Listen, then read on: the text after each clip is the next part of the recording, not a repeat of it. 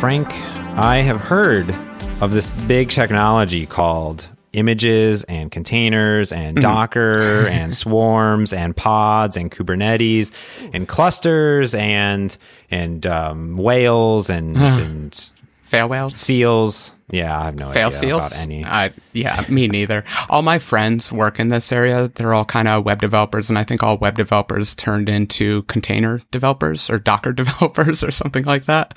And I've really been resisting learning the system, I think, mostly because I haven't found any um, practical uses for it in my work. But I recently took the plunge and learned myself some Docker. And I feel like I'm finally confident enough to talk about it a tiny bit. And so I thought we could do a great episode where you and I completely butcher our understanding of Docker and frustrate everyone who does actually know how it works.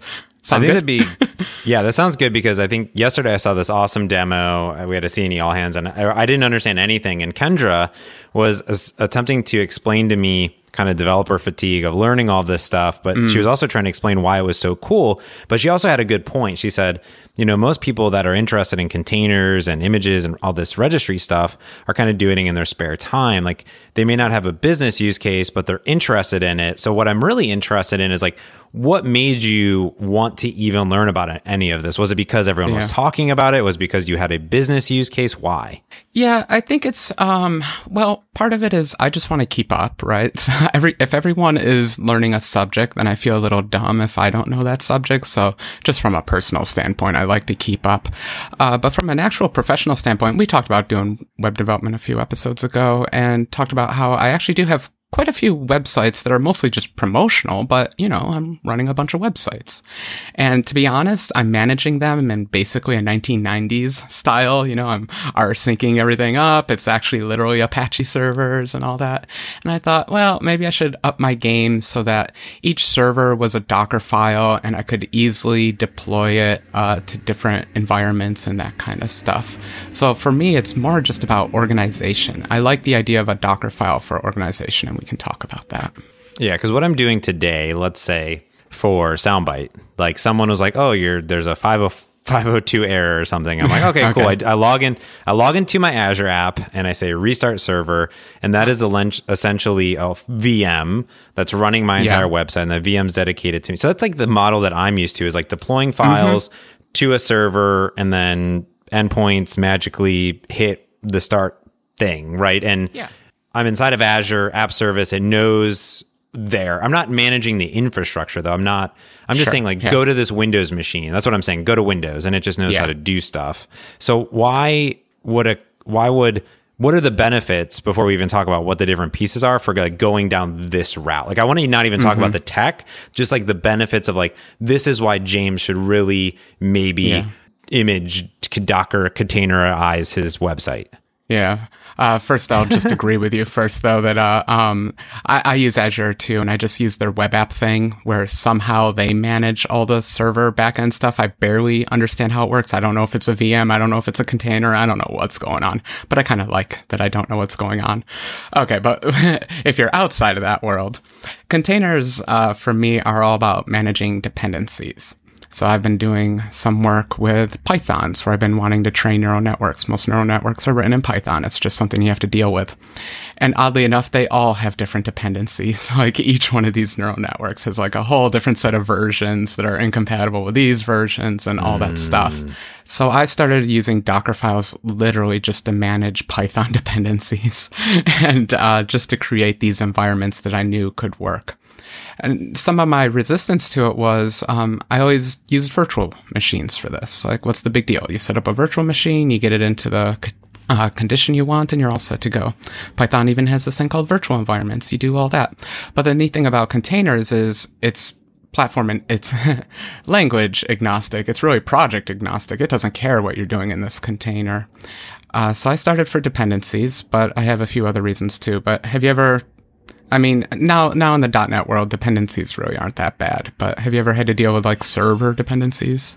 Well, I guess this this kind of makes some sense, right? I, I'm thinking of just .NET. If I just think of Windows.NET, and if I'm developing an application where I need to put side by side versions of just .NET like four X, right? Like putting 4.5 side, like if, if I have an application that is built for 4.5 and depends on 4.5, and then I need mm-hmm. another app that depends on 4.6, you can't really run those side by side, right? You yeah. need to always install the latest. So that is actually a dependency for .NET yep. desktop developers. Um, now you could run three and four side by side, but I am, I could definitely see the issues coming to like Node.js and Python and like all these other ones, or doing legacy work too. Like I haven't run into because I don't run a lot of servers, but mm-hmm. I could definitely imagine these situations, even on my local dev machine. Like I'm thinking, oh, how would I even pull down this thing and try to deploy yeah. to it because I'm going to mess up my entire machine. Like that exactly. becomes a problem. Yeah, and uh, the dev machine is a, a, great place for this. In the past, again, uh, we had something called Vagrant. Did you ever use this?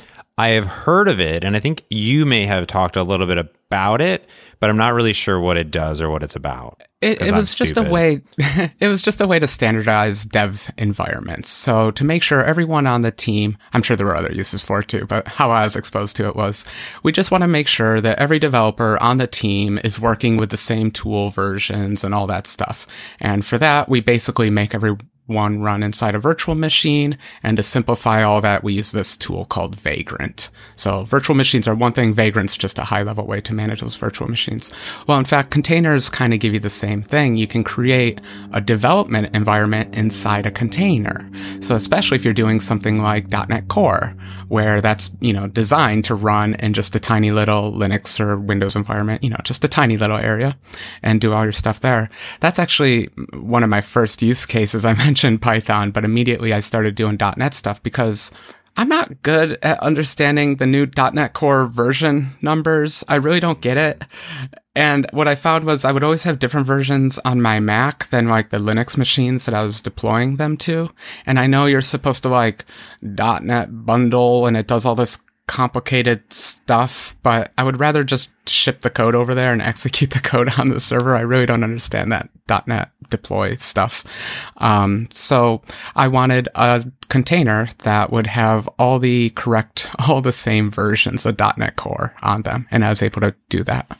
God, yeah, that makes that makes sense because if you were developing a .NET Core 1.0 app and I need to deploy that. And you're like, well, I don't want to touch that, but I need to deploy a 2.0. You literally need to spin up a whole new server, correct? Because I mean, there's right. dependencies yeah. there, and that and that's mm-hmm. really seems to be the problem that you want to get away with with containers and and and images is that that oh, I need to run multiple things, not necessarily side by side, because I guess they would live on different servers, but then you're not really. Is it that you're deploying stuff to us multiple things to the same server uh, then?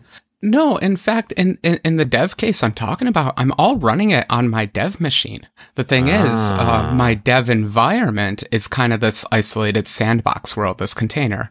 I mean, it it's you can think of it as a virtual machine. It's a whole separate place, but I'm using this modern Docker technology to achieve that.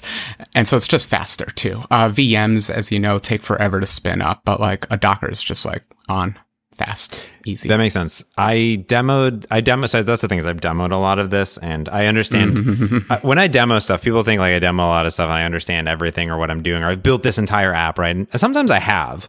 So everything I do is not fake necessarily, but I remember trying to demo images and Docker and Azure Registry Container. And I just sat down with Donovan, Donovan Brown, who does a lot of DevOps. Oh, yeah. And he does a lot of this stuff. And I said, Is he a container person?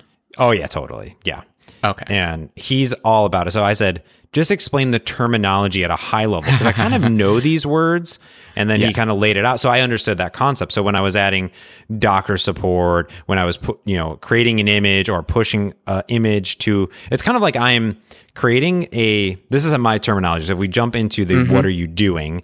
I was, I was creating an ASP.NET Core website and I was a- adding a Docker file. Okay? Yeah. Now correct me if I'm wrong, that Docker file is essentially a definition of the dependencies in the machine or operating system that I want to run on. So I'm saying I want to be on a Linux machine with .NET Core 2.0. These are the specs and these are the requirements that I need. Correct? Yep, yep. You yep. nailed it. Yep. It's definitely a definition file. I just want to add one uh, extra point. It's also more like a script file. You can actually get it to do lots of clever things like um, you can build a container do something in it, toss that container out, build another container, and that's the one that the uh, config file actually outputs. So yes, it is just a config file, but it's ridiculously powerful config file. Yeah. Got it. Yeah, I think I've seen people that where they're doing all sorts of stuff, like when that thing is happening and injecting stuff and yeah. doing bananas. It's crazy. I mean, you you see why this becomes a world unto itself. Like once you realize the power of these things, like um, uh, containers that create containers, you know, just worlds, space and time open up to you. so so that that that Docker definition is what I need to create an image, correct? I'm creating an yeah. image. Yeah, and most images um, start with a, a, starter image. So it, the first thing you'll decide is, am I making a Linux container or a Windows container? Mm. So that's basically which kernel am I going to use? Am I going to use yeah. the Windows kernel or the Linux kernel? Pretty much everyone these days uses Linux kernels. But I'm I know these Windows ones exist. I just haven't played with them uh, myself very much because in general I'm just running these on a Mac anyway. So when you run uh, on the Mac, you actually are running a tiny virtual machine to run these uh, Docker files, but it takes care of all that nastiness behind the scenes. Gotcha. And I think on Windows, I've done it where you are inside a Visual Studio. And what my demo was essentially I'd have Docker installed on my machine. We should describe mm-hmm. what Docker is because it's actually a company. Like yeah. Docker is a company. Yeah, it's actually a product. It's a product Weird, huh? and a company. In this world. yeah. Yeah. Well, they have multiple products, I guess. Uh, so I, there's a community edition of Docker that you can get. And it runs on pretty much every operating system. And pretty much all of those can run Linux containers. Now, on Windows, it can also run uh, Windows containers. And on Mac, I don't think there's such a thing as a, I'm probably wrong, but like a Darwin container. I don't know mm-hmm. if those mm-hmm. exist. But either way, yeah, you just install Docker and then you have this space and time opened up to you. yeah, and that, and that's what I did. I basically went in and I said Visual Studio, I would like for this to be a Linux image thing. Yep. Um, yep. and then I would like for you to create that and then actually debug. And my, the coolest part of this is that, yeah, when you hit debug, it actually is running your app inside. It's like running the image and then debugging inside of the image. And I think it uses Hyper-V for that. That's a complicated scenario. Um, the Hyper-V again is just to make the Linux part work because you you want to run a Linux kernel. Um, that's I, I think you're doing a pretty advanced scenario there. So to start with, containers by default are pretty locked down. They're in basically a sandbox, their own universe. That's why I keep comparing them to a virtual machine. They um, basically don't have access to the same network as you. They don't share the file system with you uh, as the host machine I'm referring to. Mm. So to do that though, there's lots of little configuration settings so you can open up debug ports and things like that for specifically dev mode stuff. So I'd be curious actually to see your Docker file and see how you pulled that off because I haven't yet myself achieved debugging a .NET Core app in a container. So I'd love to see that. Yeah, I think it's doable at least inside of I think it's so that's the thing is now I'm kind of confusing the terminology between the images and containers. I found this great Stack Overflow image that I just linked to you on our Zencastr. And it's in our show notes. That's this overview view essentially. Of, okay, so I yeah. I have a Docker file and I build an mm-hmm. image, mm-hmm. and that runs inside of my local Docker container, which has a container. Or that the image becomes a container. The image is used to create a container, and Docker runs multiple containers. So one host machine can be running a million containers. Probably not, but let's say a million containers. Mm-hmm. And each of those can come from a different image, or they can all come from the same image. It's really configurable.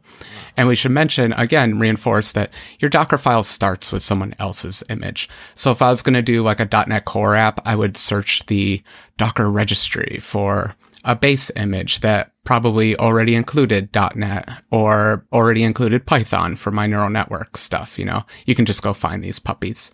Yeah, I think that I have I have a link to here just getting started with Windows containers, and those are all on the Docker registry, which is another term. Mm-hmm.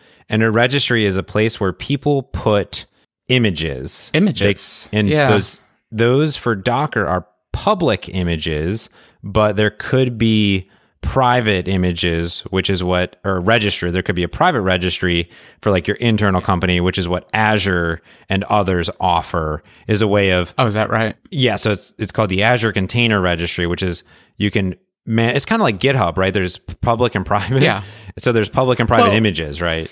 That's exactly how it's going to explain the Docker registry. It's definitely public private. I think for your, because it is a company trying to make money, I think you're only allowed like so many private images before you have to start paying, or it might even be zero. I don't even know how their payment plan goes.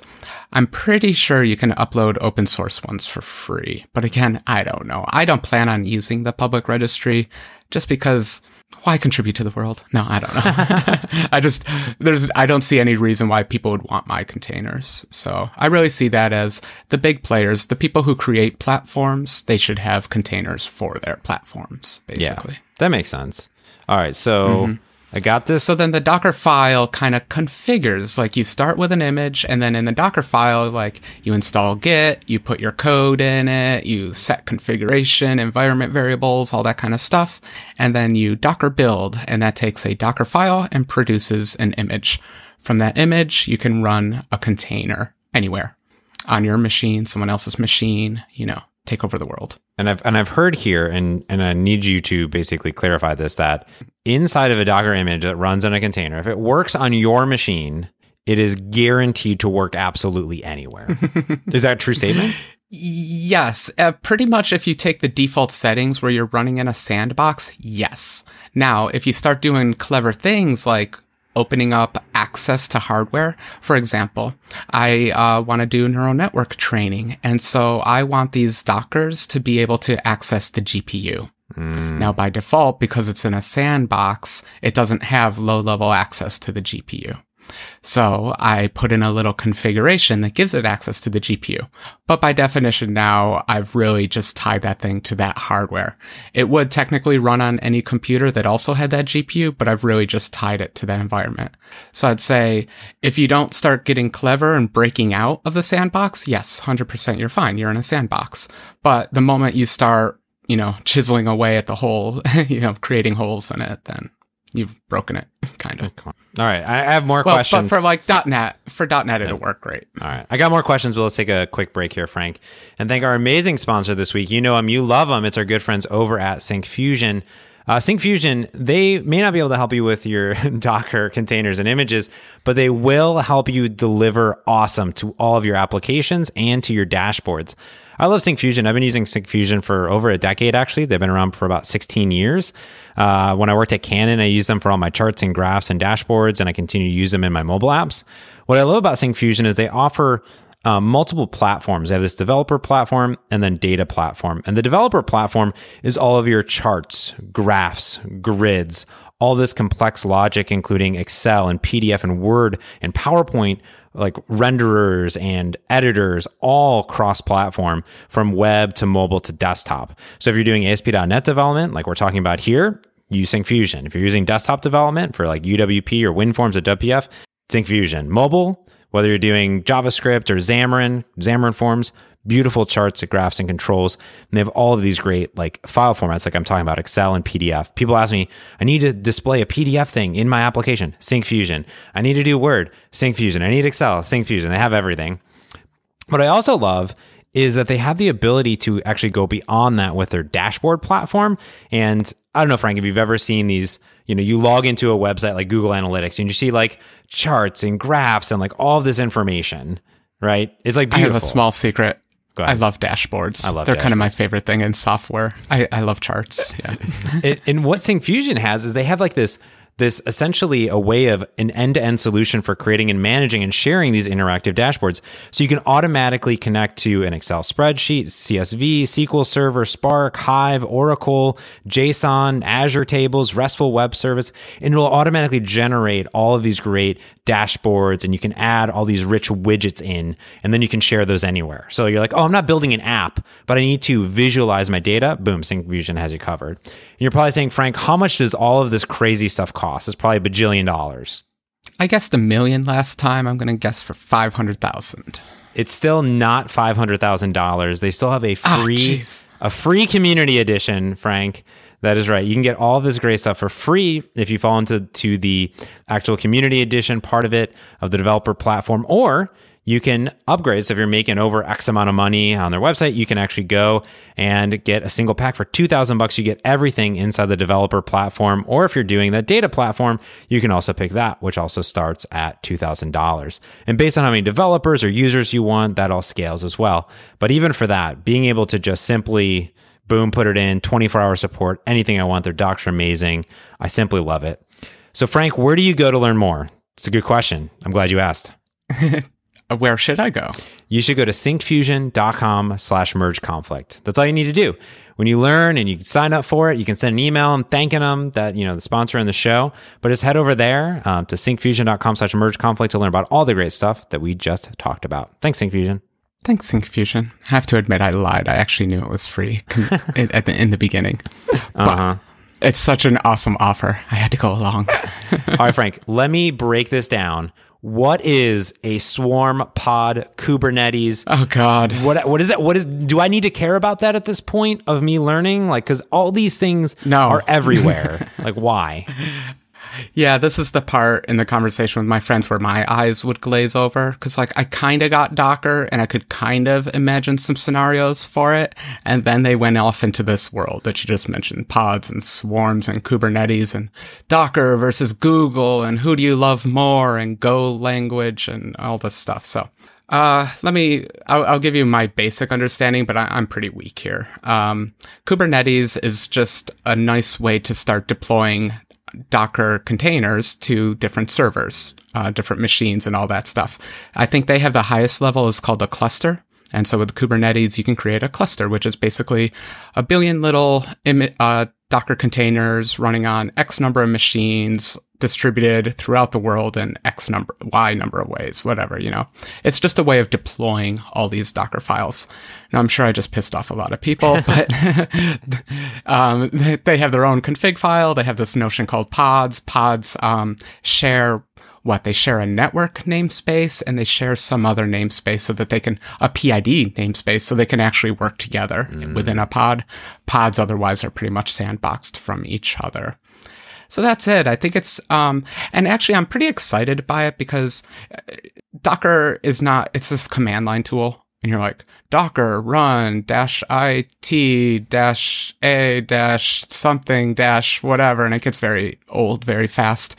And so i think kubernetes is just a higher level thing on top of it just to simplify all that garbage of actually deploying these puppies. That makes sense. So i can think of it like hey i need to it's almost like the NuGet packaging of like packing up multiple NuGets all at once and then deploying them easily out to whatever my container is. I'm trying to put it to my my my library development mind, which is like I'm going to push this up to NuGet, but that could go to MyGet, right? Like if you if you put that connection of like you have the nuspec. Oh, I just did it. A nuspec is like my Docker file. My um, okay. um my NuGet package is like my image and then NuGet yeah. or MyGet are like my registry where I put them into containers.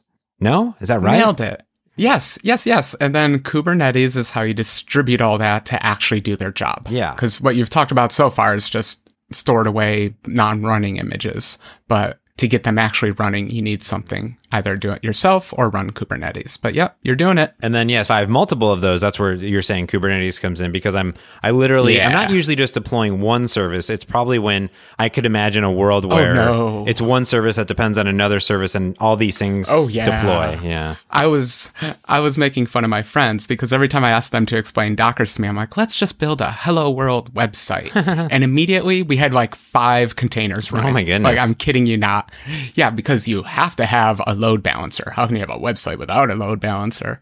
Then you have to have like the web server. And obviously the database should run in its own container. So we're up to three containers. And then I think we threw like on a dev container and then like a debug container or something like that. So yeah, Hello World took five containers minimum. now, of course, I'm lying. Uh, what if I just didn't put it in a container? like so what you built there with the hello world could that just this be is, achieved the other way? But it's just because you were trying to learn it. This is i think docker was invented to solve a problem and that is running a proper data center where you actually have where you're responsible for at least a couple nines of uptime. So you want some redundancy and all that kind of stuff. Especially that's where kubernetes comes in. It has its own concept of like load and how to distribute uh, load and create new instances and all that. So I think, yes, obviously, Hello World can be written in one line of code. Um, but this is practice for how would you actually run a data center or just get more organized yourself. Like again, I don't like the fact that I just have these random servers out there running that I just apt-get installed a bunch of random software to and I have no idea how to recreate that environment. Mm. I would rather have a Docker file where I can with confidence recreate that environment. So I make fun of the five Docker files to create a website, but I totally get what they're trying to solve with that. They're yeah, you want your database server to be separate from your web server. You really do. I mean, just for dev, you want to do that so you can swap between the two. And so I think it's good practices, which are unfortunately cumbersome and annoying to implement. That make, I mean, yeah, yeah. This this makes sense. And I'm also thinking of a world where, as of today, you almost have to think of. Let's say I did want to like the, your statement of scale is the first thing, but also spreading your services out all, over multiple providers. So today, if you want to deploy to mm-hmm. uh, AWS and Azure, you're going to have to learn some different in- infrastructure there. Whereas if you put it right. into an image, you may not have to worry so much. You may have to learn about the deployment to those services, but you could spin up and spin down. And I'm also thinking of the world where I remember people like, oh, just spin up a server, spin up a server, spin up a server, whatever, right? You're really not then spinning up a server. Mm-hmm. You're just then here's a new image and throw an image at it, throw an image at it, throw an image at it. That could be then put in a pod, I guess. You put the you put the same image in a pod and then they can scale. You can put multiple different images in a pod. A pod could have, you know, 10 web servers and five database servers. So two different images with lots of different instances of each. It's very configurable with all that kind of stuff. But yeah, you, you nailed it. it. It's the server environment is where this takes place. And that's why I, I, didn't really understand what to do on my client dev machine since I'm a mobile developer. Yeah. Like, how does this work with Visual Studio? Do I get IntelliSense? you know, like basic questions. I'm a really bad programmer without IntelliSense, it turns out. So, you know, I, I need these things. And I still think I still have a long way to go to find out where this applies to us as developers, as mobile developers. But if I was a web developer, oh my God, I would be breathing this stuff because yeah, it does solve so many problems. Yeah, I mean, I always thought of it like we are already creating our little image. It's called an IPA or an APK. Now it doesn't cre- it does uh-huh. it doesn't have a definition of the oper- what's in the operating system, but it kind of does. It, right. it, defines the minimum mm. operating system. On Android, it can define the maximum operating system. Um, it goes into a container called the App Store that then gets installed. I don't know. That's how I yeah, actually. I want to give a shout out um, to this YouTube video. Hopefully, it'll be in our show notes. It was from a Jessie Frazelle, and she works, I think she works at Microsoft now, but she used to work at Docker. And it was the first explanation of Docker that finally made it all click in my head. And she's very fast paced, very smart. You really got to pay attention to keep up with her. But if you can, then I think you kind of learn this stuff inside and out.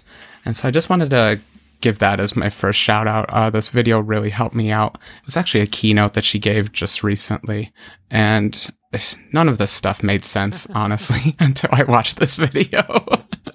that makes sense. I think that, um, I think I need to go watch that. I think it's always my, I need to like step back for a minute, make sure I actually, you know, read some documentation because I can get the, the parts down, but then if someone explains something really well to you and you're just like, oh, that clicks like, and then I can apply mm-hmm. it to my my day to day. And I think hopefully we did that for some people that are maybe thinking of, oh, you know what, today I am actually deploying a service over here and I'm deploying a service over here and one's in .NET, but maybe one's in Java.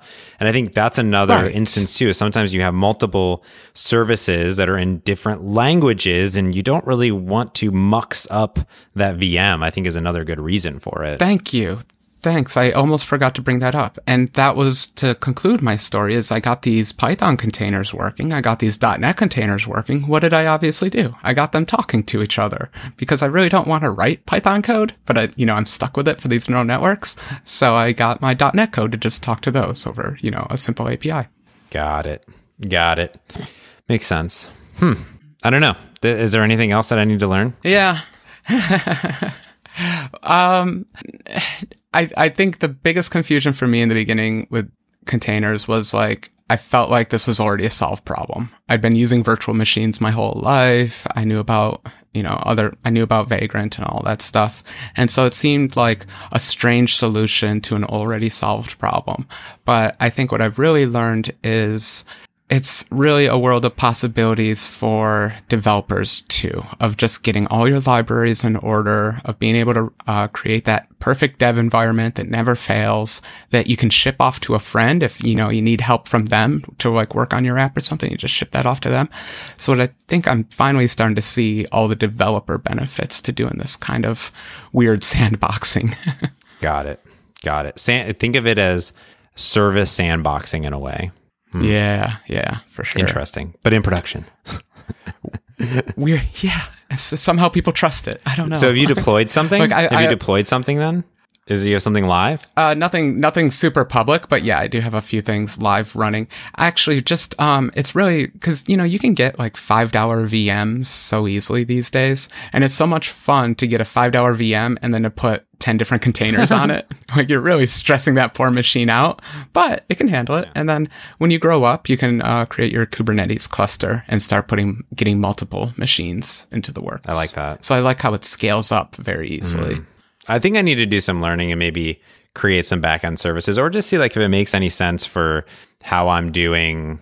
I'm actually interested to see how I could segment a website out to be like, hey, the front end part of it is actually over here on this part, and then this service yeah. that is part of it, like my RSS feed. Like I always want that to be on something separate that I could scale up, or it's not going to uh, impact the website, right?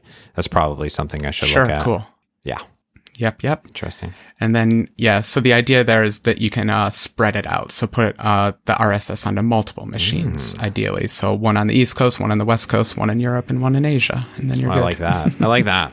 Yeah. All right, so I need I need to go do some learning and have this YouTube video to watch. Um, anything else you want to? Well, if you want to keep up, man, you know you got to keep up with the kids, and the kids are using the Dockers. So I just, I, am like, what's after Dockers? Can I just get ahead on the next one? I really don't feel like learning these. you know, I, I just got up to speed on the multi-targeting. Is that not good enough for everybody? I can't. No, man. 2018, the year of learning. All right. Well, let, us actually talk about that. We we All did right. have a little feedback, Frank. Um, we had a question. I had a little follow up, a little follow up before we get out of here. Um, last week we talked heavily about multi targeting. If you remember, yeah, do you remember that? I do. I do. And uh, that seems to be the new rage. All the cool kids are multi-targeting, and I cre- as I did two things. This isn't the question, but I actually updated my plugin for Xamarin Template to just be a multi-targeted thing. Oh. So that's kind of cool. Cool, cool. I saw that tweet. Yeah, I, I meant to talk to you about that. That's super cool. So is it just literally one project now? Is your new template? That's template? it. That's all it is. One template. Boom. And nice. uh, what cool. I did, and the reason that you would want to use it is because I add all the junk. So even if you were just creating not uh, a plugin and you were creating yeah. a library and you're like, I don't want to worry about all the multi-targeting shenanigans. I just scaffold it all out for you. So I probably should have called it something else. But are you talking about like Android stuff? Like what kind of stuff is in there? I'm just yeah. Curious. So I create a folder for iOS, Android, Windows 10, Mac OS, tvOS, Watch OS. Put the files in ah. there. Do the share folders. Yeah. Got it. I do that stuff for you, and then also I add all the stuff into the CS Proj and all the nuspec stuff that you probably don't want to look up documentation for. So it's all in there. kind of nice. Um, but the question we had was not necessarily around that, but I wanted to, I'll put a, a link in the show notes about that because it's fun to use. Seth um, Valtero uh, tweeted at us and he said, I just listened to episode 85, and I'm paraphrasing here. They said it's the best episode of Merge Conflict that he's ever listened to. Um, oh. That's not Uh-oh. what he said at all. What about this no. one? this one is the best. Oh, dang. Uh, I'm, just, I'm just you got me excited. Uh, he said he was confused about one thing. We added a little confusion. Mm. He said that we're mm. implying, we're implying things that I can have a multi target uh. project for applications, aka have a single project that would generate an IPA and an okay. APK. That's an IPA and an okay. APK. This is my fault. This is my fault. I, I caused this confusion. Mm-hmm. So what I'm talking about is MS Build, the tool, can 100% handle that. It can create all the .NET stuff. Um, so I could have one project file and MS Build would be smart enough to generate Android code and iOS code for that app, not library, app. The problem is, um, I think like the iOS tools aren't 100, 100 million percent MS Build based. And so I think uh, you're still going to need um, a Mac that has access to Xcode and all that stuff to do the final build pass that actually creates the IPA file. So it could generate like all the um, stuff, but it, it might fail at creating the IPA itself. And Android, same story basically. That's not to say though, the technology is there. It's just a matter of um, all those tools being compatible with the new MS build. And so the confusion is I 100% see that in our future. And I think we should be pushing the tools developers to make that happen. But um, I don't, it's not going to work Yeah. today. Yeah. No. I think that's the thing is we just got multi-targeting and to create multiple lib or create a library for multiple platforms and create a NuGet for us automatically. Yeah. And the tooling for that isn't even perfect yet. Um, Right. but the one thing that I did point out is inside of my packages, like I've added Android resources, I've done a bunch of other stuff. So it's technically possible to do some of these things, but it doesn't mean like the final tooling and the final packaging may actually exist. In the ideal world, you want it to just kind of be done for you. So if you, if this was possible today, you would have saw a bunch of people tweeting about it and doing all this stuff. But I think iOS, like you're saying, is probably going to have more issues than the other platforms in general because of that final build step. Unlike Android, which is all self-contained on a single box. So yeah, oh, right. Okay. Running in a container. running in a container. Correct. No. Yeah, in a world where everything runs in a container. Uh, but if that does sound like something you want, then make sure you let Xamarin know, let Microsoft know. Say, I want this feature for apps too. Yeah. You know, they, they won't implement it unless you tell them Yeah, you want it. exactly, exactly. Yeah, if if if uh, multi-targeting, if no one said that they wanted it ever, it would have never happened. Now you just want multi-targeting Right. for apps.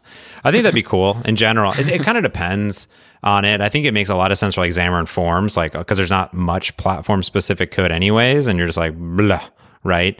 Where Yeah. you're doing But the truth is, I think platform projects get so much crud in them. Like the iTunes artwork, the infinite number of extensions you have to write for a modern iOS app these days. There's just so much crud. I mean, just junk that you have to put in that file.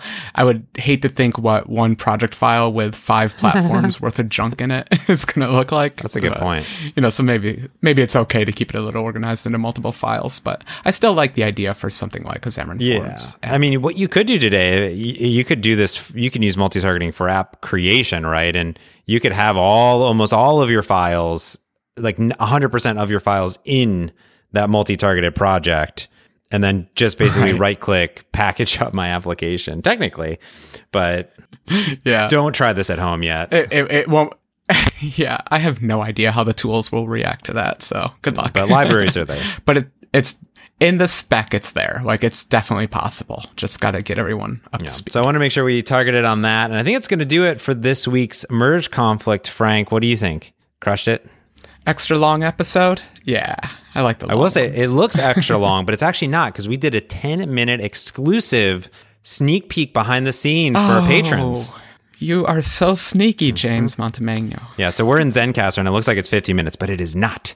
Um, we're down to the 40 minute mark. But yes, I know. Sneaky, sneaky James. Now, something cool. I, You think I'd be a professional? well, I wanted to do this because the patron page has an RSS feed and our patrons have access to the episodes ahead of time, but it's kind of like this internal preview on our website. And I said, well, we should utilize that RSS feed and we're going to do every week kind of behind the scenes or questions that they've asked in the Discord. Kind of, we talk anyway, so why not just hit the record button? So if you want access to that, you want to learn and hear more from us, go to uh, mergeconflict.fm. There's a support button or go to pay patreon.com slash mergeconflictfm and you can find it all there. Just go to the website. You can contact us. You can find our twitter. You can subscribe. Please subscribe. Please rate. Do all those cool things. Um, and i think that's it frank. I think that's it.